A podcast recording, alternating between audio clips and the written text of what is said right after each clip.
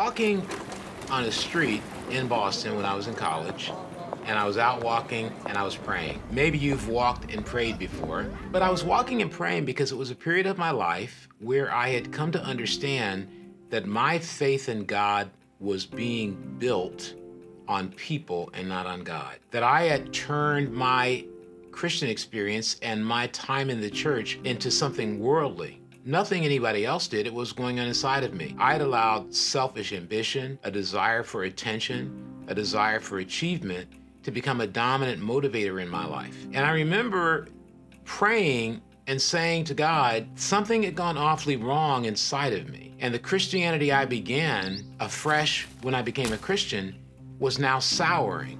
And my impact on other people and my personal life were negative.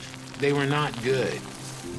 And as I was walking, I didn't understand it at the time, but I was learning to walk with God. I was learning humility. Not humility with people, but humility with God, to come to Him and admit my weaknesses, which I didn't like doing, to come to Him and admit my sins, which I didn't like doing, feeling embarrassed and ashamed of it. And what I learned during that time is that Jesus walked with God, and one of the most important things Jesus came to do was to show us by his life how to walk with God. And we know that Jesus was humble with God even though he and God were one. And that's the extraordinary account and explanation in Philippians chapter 2, where it says, He did not consider equality with God something to be grasped. I did not realize how proud I was because I focused my pride on, Am I being prideful toward people? But I didn't focus on my pride with God and the fact that I was striving and pushing and, and working to get things done, but I wasn't doing it humbly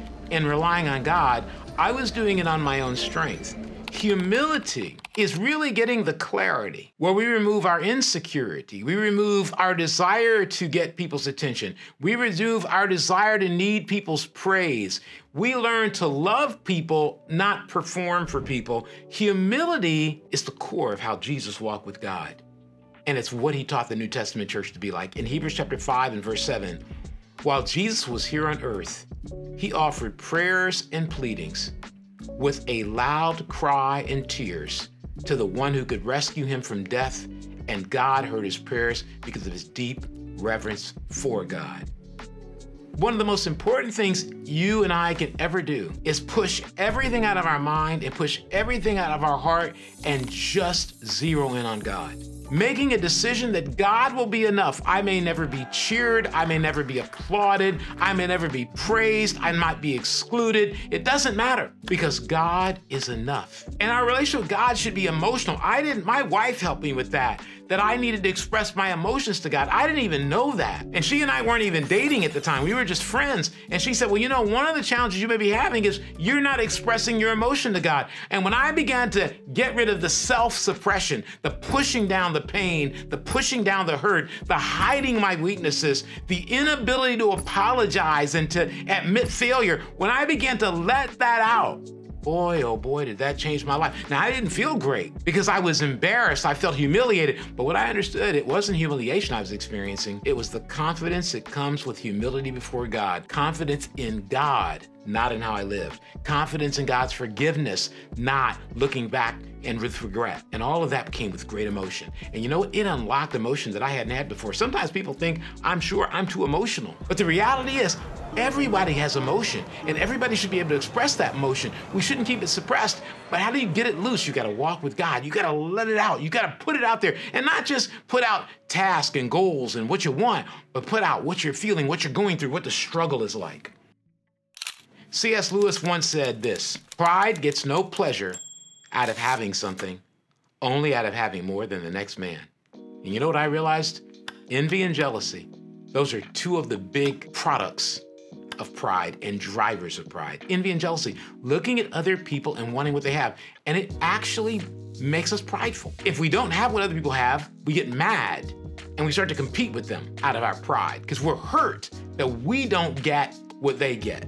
We're hurt that we don't have what they have. And when we get hurt because of what other people have, if someone else's kid is being more accomplished than your kid, are you hurt? If someone else's child becomes a Christian and your kid doesn't become a Christian, are you hurt? We have to get rid of that hurt by letting go of the pride and saying, I'm not going to take any pleasure in competing with anybody. I'm going to be grateful for all my friends and what they have, and I'm going to be grateful for my life as it unfolds, and I'm going to walk with God to see my dreams come true. I'm going to keep believing that good things are going to happen for me and that I simply need to trust God and let God let my destiny unfold. Man, that's the way we walk with God. And I'll tell you, it's taken me a lot of years and I'm still working on it. Guess what? The New Testament church was powerful and it changed the world. And you can go back and look at previous episodes if you don't understand what I mean by New Testament church. But the New Testament church changed the world because guess what? It imitated Jesus' walk with God. It imitated his walk with God. Look at what they did in the New Testament church. They were facing they were facing persecution. People started to be against them when they began to change lives. That may sound familiar to some of you. When the church begins to change a lot of lives, there will be people who don't like it. There will be people who say, "I don't want to live in a Christian world. I don't want to live in a world where people believe in God. I don't live in a world where Jesus is talked about in public and pushed and promoted as a solution to life. I don't believe in that and I don't want to hear about it." And sometimes you can get blowback when you take take Jesus out there and you take God out there, they did. The New Testament church, they took it out there. They put it out there and it began to change people's lives. Poor people, rich people, everybody began to come and go, there's something going on here and I want to be a part of it. And they began to put them in jail. They began to persecute them. And you know what their answer was? Not to fight, not to get angry, not to split their church, not to not to get disheartened and, and leave God. Their answer was to walk with God. When in pain, when disappointed, when discouraged, when depressed, when defeated, they walk with God. Acts 4 29. Look what they did. And now, O Lord, hear their threats and give us, your servants, great boldness in preaching your word. Stretch out your hand with healing power. May miraculous signs and wonders be done through the name of your holy servant Jesus. After this prayer, the meeting place shook, and they were all filled with the Holy Spirit. Then they preached the word of God with boldness. You know what?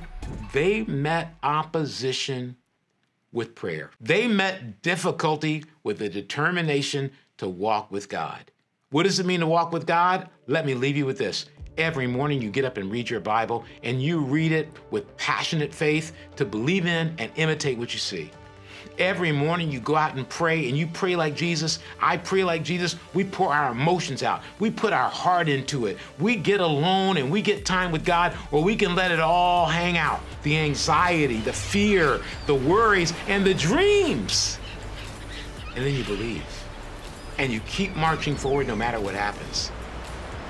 When we walk with God like that, not only will our life fulfill the dreams that God has laid on our heart, we walk with God like that, we'll change the world. And that is what everything is all about when it comes to imitating Jesus' walk with God and building a church filled with people like that. And guess what? It'll be attractive to everyone because God is a magnet if we keep it pure and right and show them God and not ourselves. Show them God and not our church. Show them God and not the music. Boy, it'll change lives. That's the way we ought to live, and that's how we can imitate the walk with God that Jesus had.